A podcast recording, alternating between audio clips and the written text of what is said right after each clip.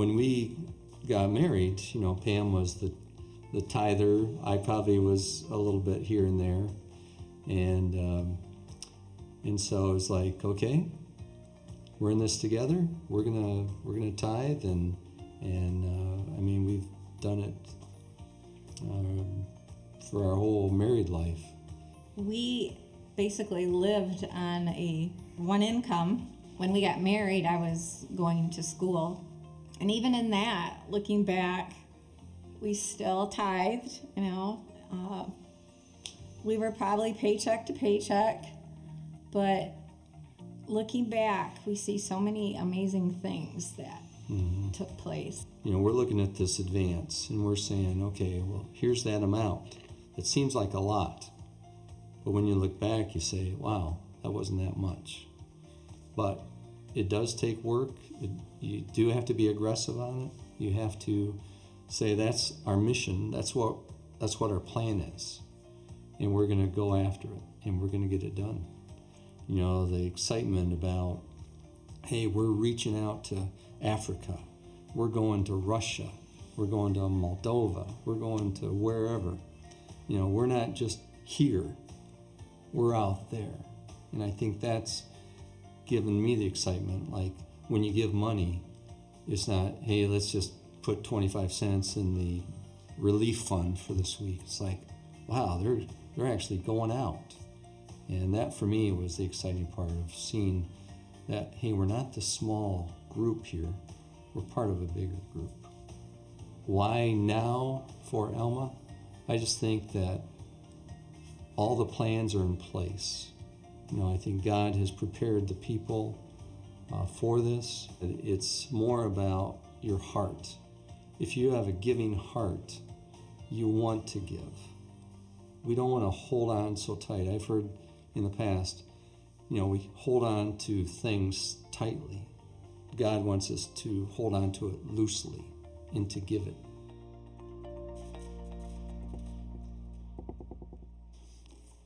Well, a big thank you to, to Greg and Pam. They have worked it through in their lives, and that's what we're all doing. Uh, today, we're in the third in the series. If you've got your books with you, it should be on page twenty-five, where you'd be able to take some notes. Here's what we need to understand. We've been talking about how Nehemiah uh, heard from God. He had this passion to restore the walls in Jerusalem as part of God's call to redeem Jerusalem back to himself. And we've talked about how that is our initiative to advance the gospel in this county, in Gratiot County, and throughout mid-Michigan, that that's our call.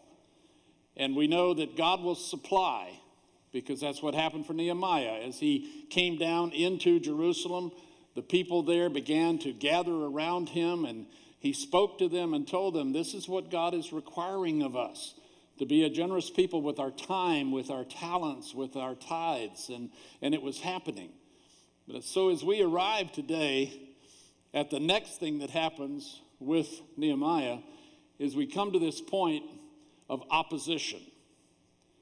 You see, this, this is a war. Whenever you are fending for souls, whenever you are called in your own lives to communicate the saving work of Jesus Christ to a dying world, whether it's on an individual basis or whether it's to larger groups, opposition is going to rise up. Opposition is going to say, what are you doing? Why are you thinking you can go to Alma? Why do you think you can do more here and, and help people who have addictive behaviors? Why do you think you can reach out into the world even more than you're doing now? Why are you deluding yourselves with these thoughts? That's what the enemy will say. Because it is a battle of light versus dark. It's a battle of the light of Jesus Christ coming into the world, and the darkness could not comprehend it. They couldn't understand the truth that's being told, and that's the world in which you and I live. We're going to be told, don't do these things. Don't worry about advancing the gospel. Don't be concerned. You're fine right where you are. Why don't you just mind this business? And let's have us four, no more, close the door. Everything will be fine. That's the opposition we're going to come up against. So today, we're going to talk about three strategies of this opposition and how we are to, to defend ourselves and actually to go from defense to offense, how we are to move ahead in the advance of the gospel that God's called us to do. God said, Nehemiah, build a wall. He said, community church, advance my kingdom. Nehemiah did it, and we're doing it. Let's see what we're up against. First of all, you will be opposed. We're reading from Nehemiah chapter four, the first three verses, and then the eighth verse. When Sanballat, and you know that was his greatest nemesis, his enemy outside the walls, heard that we were rebuilding the wall, he became angry and was greatly incensed. He ridiculed the Jews, and in the presence of his associates and the army of Samaria, he said, "What are those feeble Jews doing? Will they restore their wall? Will they offer sacrifices? Will they finish in a day? Can they bring the stones back to life from those heaps of rubble burned as they are?" Tobiah, the Ammonite who was at his side, said, "What they are building, even a fox climbing up on it would break down their wall of stones." And then in verse eight, they all plotted together to come and fight against Jerusalem and stir up trouble against it. Should we be surprised that you are going to have opposition? I'm going to have opposition in what we believe God's calling us to accomplish through this advance initiative. Yes, we should be surprised in the sense that it happened to Jesus. See, if, if Christ faced opposition from the very beginning, why would we not face that same opposition? His public ministry began right after he was confronted by the devil himself, the supreme opposer. He met him in the wilderness. And in that wilderness, he challenged him. And he offered him another way. But Jesus said, no, this is what the Father has told me to do. And he took the word of God and he defeated Satan in that particular setting right then and there. He said, I'm going to follow the word of my Father. I'm not going to follow what you're saying. So Jesus was opposed. And then when he came out of that wilderness and he was baptized in the Holy Spirit and he began his public ministry, he was opposed by the very ones to whom he was sent, his own people, the Jews. Don't think it unthinkable that somebody's going to oppose you from among your friends and your family. They're going to say, why are you doing this? Why are you wasting your money and your time? There are better things you could be doing. But Jesus stuck to what God had called him to do. And then he was opposed by Rome. He was opposed by those outside the faith. Because opposition will always come. When God calls, Satan rises up. He always does. As soon as you know for sure there's a call on you that God wants you to do something, when you started praying about advance, when you first looked at that card and, and said, wow, if I have an encounter with God, it's going to cost me something. Yes. It cost him everything. He gave his own son in order to redeem you and me. But as we move into this, don't get discouraged, because when God calls you, God is ready to deliver you in every situation so that he can achieve his purpose. I had only known Jesus for a year and a half when the elders of the church said, you need to go to seminary. You know what my response was? That's great. What's seminary? I had no idea. I mean, I'm a brand new Christian. I'm still trying to work through the Bible. And they said, well, why don't you apply? I applied, I was received, and the first thing I had to do was go spend the summer learning Koine Greek, the Bible Greek. Not to speak it, but to write it, to read it. You learned one hundred words a day, five days a week for ten weeks. And that kind of memory wasn't hard at all. The difficulty was this. Linda and I had a very limited income. Neither of us were working. We had saved up so we could go to seminary. The church was paying for the education. But we had to eat and live and pay rent, and we were running out of money to the point that now we were on food stamps. And I said, well, maybe we misunderstood God. You know, maybe this is not what he wanted us to do. And that's that opposing force coming to say, no, what the pastor and your elders saw in you is not right. You just need to go back being whatever it was you were before. Don't go this route. You'll never make any money. Look, you can see that right now. You're broke. What are you going to do? And so I said to my wife, let's go in and talk to the head of the department here who's running the Greek, and we'll let him know that we're leaving. So we went in, and sitting in front of Doctor Paul Fowler, and I said, Doctor Fowler, I, I hate to do this, but Linda and I do not believe that we are called to come to seminary. Now, this is a true story. Wouldn't lie to you. Phone rings. He picks it up. Yes. Okay. Mm-hmm. Sure. He hangs up. He said, you're called. I said, what are you talking about? He said, you're preaching this Sunday in Liberty, Mississippi. I said, I've never preached before. He said, they don't know that. And he said, not only that, but they're going to pay you. They're going to give you one hundred dollars to preach there. Now, this is nineteen seventy-six. That's a lot of money in nineteen seventy-six. And I thought, wow, this, well, honey, we can stay another week at least. For three years, I preached every Sunday. The last year, I actually pastored a church. Because, you see, Satan may come against and try to confuse you and get you to a point where you're going to say, well, this is probably not something I should do. But if you'll wait upon the Lord, if you'll seek counsel from the Lord, if you'll talk among yourselves, if you will pray, God will speak clearly to you, and he'll make the pathway straight.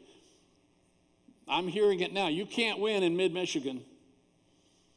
You're not going to be able to accomplish this. This thing's going to fall apart, and, and things will come against us to make us think that maybe that's true. But let me tell you, accusations versus advance, accusations from evil versus advancing God's kingdom, whose side is God on? God is on our side. We cannot lose in what God is calling us to do. If we are obedient to him, if we, if we follow what God's calling us to do. We're called to reach lost people. That's it. That's the bottom line. There's no other issue here at all. We want the lost to be found. How are they found? By you and by me. By us taking this gospel message and telling everybody we hear and see about it. I met someone yesterday in a store that attends the church, and she recognized me and said hello, and I was getting help from a clerk, and, and the clerk was talking about an issue of heaven. And I knew what I had to say. I said, well, as long as you love Jesus, you'll get to heaven. I knew that wasn't her down red uh, bedrock belief, because in the conversation she was having, well, we know everybody goes to heaven. They just need to agree with God. And I said, everybody who believes in Jesus goes to heaven. And I said it in love. Now, I happened to be talking to my wife because this clerk was helping me get something. My wife said, let me talk to her. Afterwards, she gave me the phone back. I put it in my pocket, and the lady said, so where is your church? You know, I don't know if she's going to come or not, but you see, every opportunity you have, you need to be right on the edge of taking advantage of telling other people how much Jesus Christ loves them, because he loves you. And you've seen that love in so many ways in your life.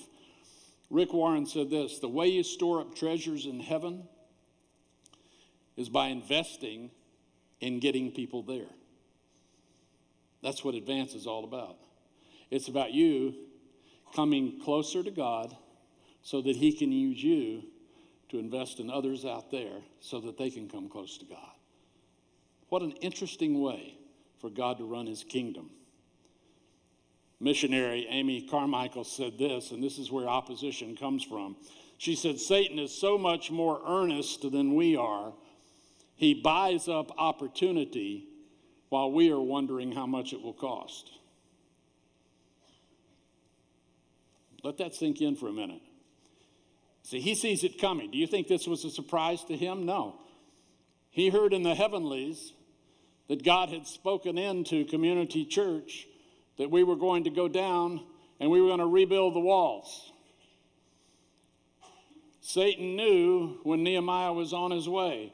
He told Sanballat. Sanballat was ready and started ridiculing him for all the things that they were doing, trying to convince him that this is a meaningless effort of your time and all these people's time and the money it's going to take. You don't need to be doing this, Sanballat is saying with Tobiah, his buddy. But Nehemiah held true.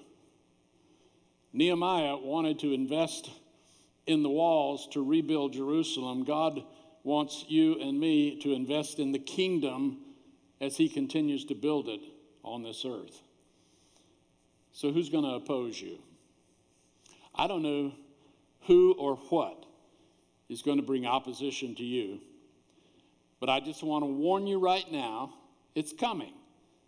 And so when it comes, don't be shocked. Just smile and pray and said, I was waiting for you, but I have an answer for you. It's the answer this old evangelist used to give. You don't have any problems. God is on your side. There's nothing that can oppose you, because nothing can separate us from the love of God. You know, nothing alive, nothing dead, nothing up, nothing down, nothing in the spirit world, nothing can separate us. So we've got the victory in Christ Jesus. And therefore, as obedient followers of Christ, we're about to take a step of faith. And our faith is in him, that he will help us when that opposition comes. So what do we do? Well, we have to prepare for battle. How do you do that? Nehemiah chapter four, verse four. Hear us, our God, for we are despised. Turn their insults back on their own heads. Give them over as plunder in a land of captivity. What's he doing? He's doing the same thing Christ did every single day of his life. What we read about with Jesus, not just the content of his messages, but the fact that they would always find him in prayer. He was constantly in the presence of God. Why? Because he wanted to know the will of the Father. He wanted to know, now today is a new day, Father. We've spoken of this before. And I need to know what you want me to accomplish today. And so his, his prayers were always in the face of God. The Apostle Paul says to you and to me, you put on the full armor of God, and when you study that full armor, you're actually securing yourself inside of Christ. It's his righteousness. It's his helmet of salvation. You know, it's his belt of truth. So you're inside of Christ. And then he tells you to, to pick up the sword of the Spirit and, and the word of God. And then do what? Pray. You see, prayer is really the weapon. It's not a sword. It's prayer. Prayer is the offering up of all of your desires, your positive needs and things that you believe you need to accomplish God's purposes. And, and you're praying to God and you're saying, according to your perfect will, Lord, let it be done. Please send me the answer. So you need to pray about your role in advance. I mean, some of you are going to stay right here. You're going to continue to be active, just wonderful participants in the ministry at this campus. Some of you are going to go to the new campus and be wonderful participants there. And some of you are going to be doing things in the world to help the world get better. Whatever it is, don't do it unless you prayed about it first. Because you see, prayer is your weapon. Prayer is that which secures you in the will of God. It's what helps you have that open line so that if you're moving in a direction you should not be moving. You say, Lord, if I'm moving in the wrong direction, please straighten me back out. Let me walk that narrow path. And if you believe God's calling, you walk that path. And you walk it until God says, okay, I need you to take a right here. Because that's what Nehemiah did. As, as he came down to the wall, he saw the destruction of the wall. Do you know that that wall, I'll give you the dimensions of it because it was amazing to me when you think about it. It was forty feet high and eight feet thick. We're not talking about a little wall that you and I might build out back. forty feet high, eight feet thick, two and a half miles long. It had thirty-four towers and seven gates. This is what he's rebuilding. This is a huge project. And what he understood was, without faith in God, it's impossible. I need God's help to make this happen. Tobiah and Sanballat, they want to destroy what we're doing. I don't know if there are any individuals that want to destroy what we're doing, but there are certainly movements of evil that want to keep us from doing it. But God has called us to make it work. He's called us to, to get it to where it needs to be. So we pray. We know the enemy. Jesus knew the enemy that he was dealing with, but it was by his generosity that he gave himself to pay the price that you and I owe. So really the starting point for advance is the acceptance of Christ into your own life. If you've never acknowledged him as Lord and Savior, then you're in the enemy's camp. You may not realize that, but you are. But you're being invited into the king's camp. You're being invited into salvation that lasts eternally. Will you accept that? If you haven't accepted it yet, now's the time to do that. Just say, God, I want to be yours. I want Jesus in my life. Because that's how we prepare for war. You can't win the war outside of Christ, but you can win the war in Christ. The first thing I learned about generosity was about two months after I had become a Christian, my pastor said, now, I want to teach you something about tithing. And I said, what's that? He said, well, he said, for starters, you give ten percent of what you make to the church. And I said, okay. So I'm working as a private investigator for a law firm, and there's a man working with me by the name of Danny. Danny has a deep, deep hatred for God. He was in a motorcycle accident as a policeman, and he was burned over ninety percent of his body. And he blamed God for that, so he hated God. And all he wanted out of life was money and things. He was wearing bling before bling was even called bling. So one day I'm sitting in our little office, and I'm writing my tithe check, fifteen dollars. Because I made one hundred fifty dollars a week. And he walked in and he said, what's that? I said, well, this is for the church. He said, what do you get for that? I said, well, I don't get anything for it. He said, and that's a stupid investment. He said, you see this Rolex? He said, you see all this gold? You see this nine millimeter? You know, he said, I got all of that, and someday I'm going to have a house on the same street that Judge Fuller, who founded this law firm, where he lives. I'm going to be there. What are you going to get for that fifteen dollars? I said, Danny, I don't expect to get anything. I'm doing this out of gratitude to God. He just laughed it off. I went off to seminary. Two years later, my pastor called and said, we need you and Linda down here for the summer. Now, Linda was seven months pregnant. And I said, well, what are we going to do? He said, well, I don't know where you'll live. I don't know that we'll be able to pay you anything, and I'm not sure how you're going to get around, but I really need you to come. Linda and I prayed, and we said, all right, our pastor's calling. We're going. So I got down there, and the first two weeks I lived with a widow. And I drove a little moped. If you could have seen me, big me in a blue suit and a briefcase on a moped, it'd be like on mission going thirty miles an hour. And people were laughing at me. I know. It was okay. And then one day, pastor called me and he said, come in here. He said, I'm moving you from there to another place. He said, there's a man who's become a Christian a few months ago, and he's going to be leaving town, and he would like for you to stay at his place. I said, okay. He said, so here are the keys to the home, and here are the keys to the Lincoln, and here are the keys to the boat, and here are the keys to the tennis court. And I'm thinking, you know, I'm glad I came back this summer. This is going to be fun. And I said, who is this? He said, it's Judge Fuller's home. I said, really? Yeah, that's, that's neat. He said, now, the only thing is, people come from time to time and ask you if they can turn the lights on on the tennis court, and you have to give them permission. I said, yeah, big problem. Nothing to worry about. So I'm there a few days, and there's a knock on the door, and I open the door, and there stands Danny.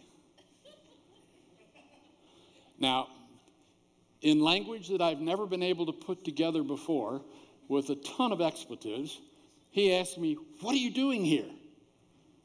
He said, I live right down the road. So he achieved his goal, didn't he?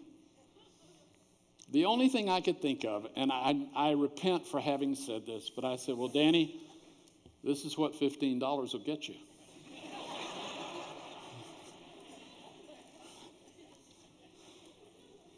You see, God has a plan.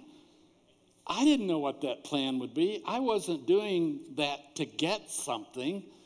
I was giving because God said, be generous and I'll take care of you. And I'm going to take care of you anyway, but if you're generous, I'll take care of you. And he always has. And it hasn't been easy. Neither has it for you. None of us have it made because it requires faith to continue to live it.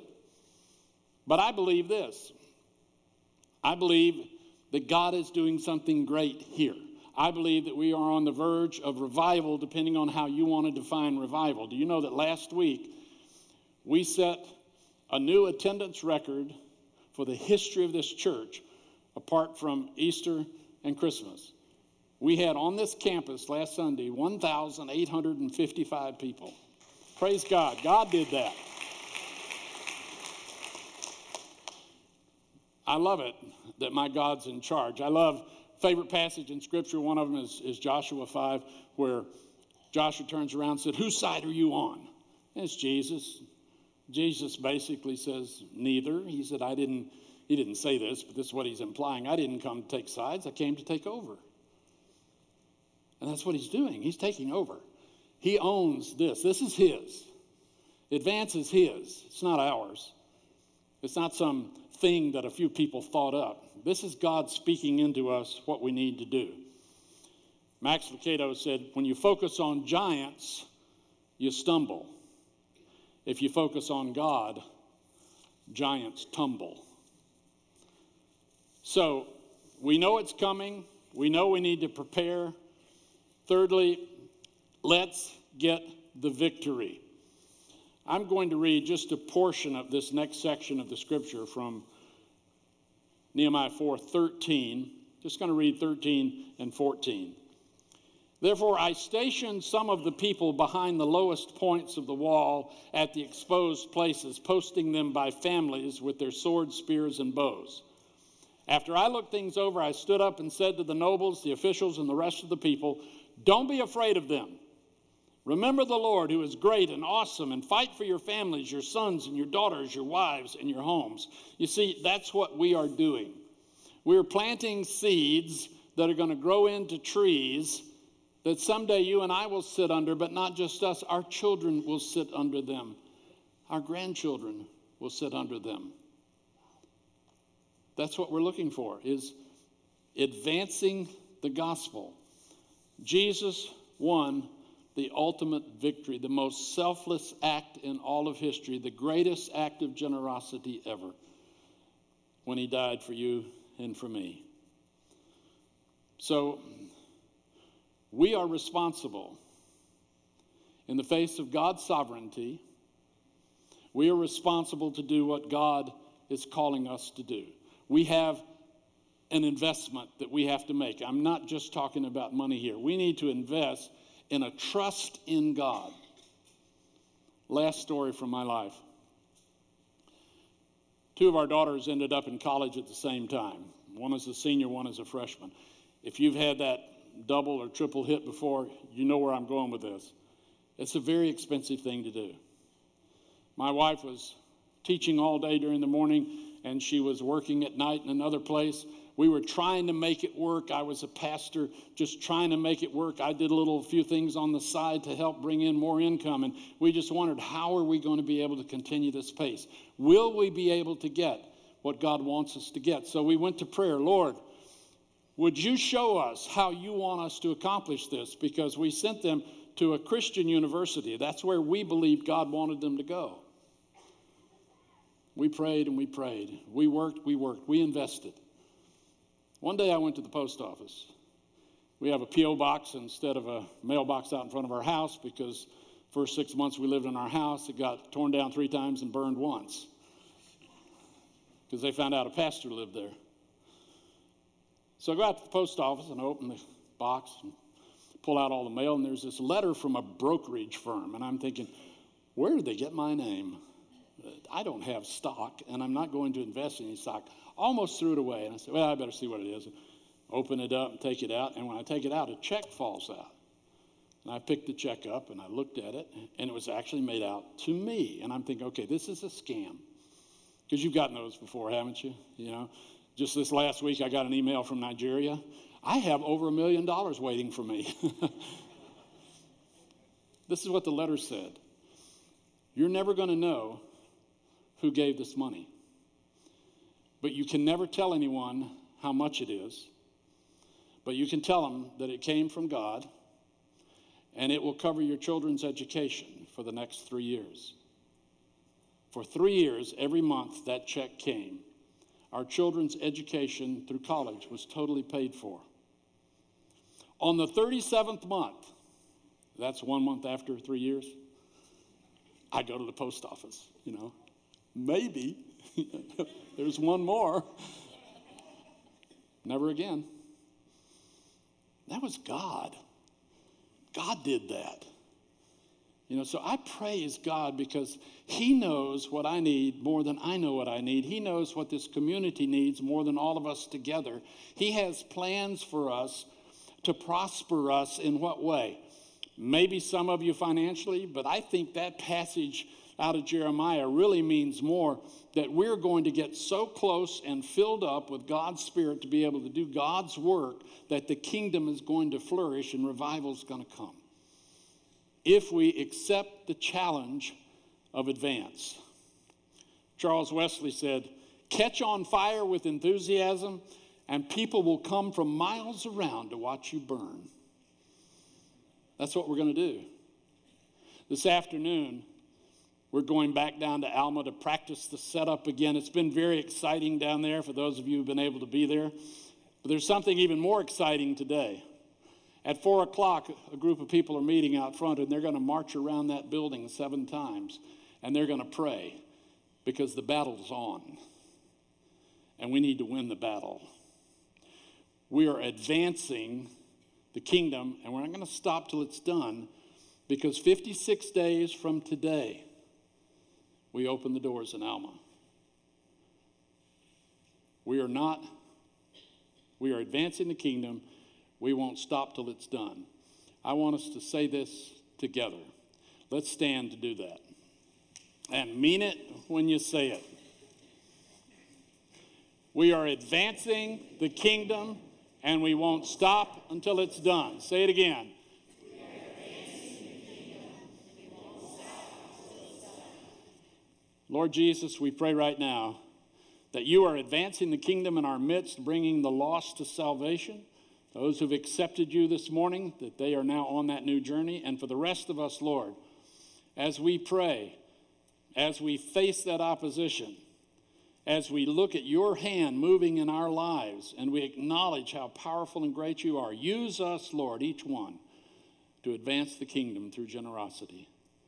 We praise you, Lord, and we thank you.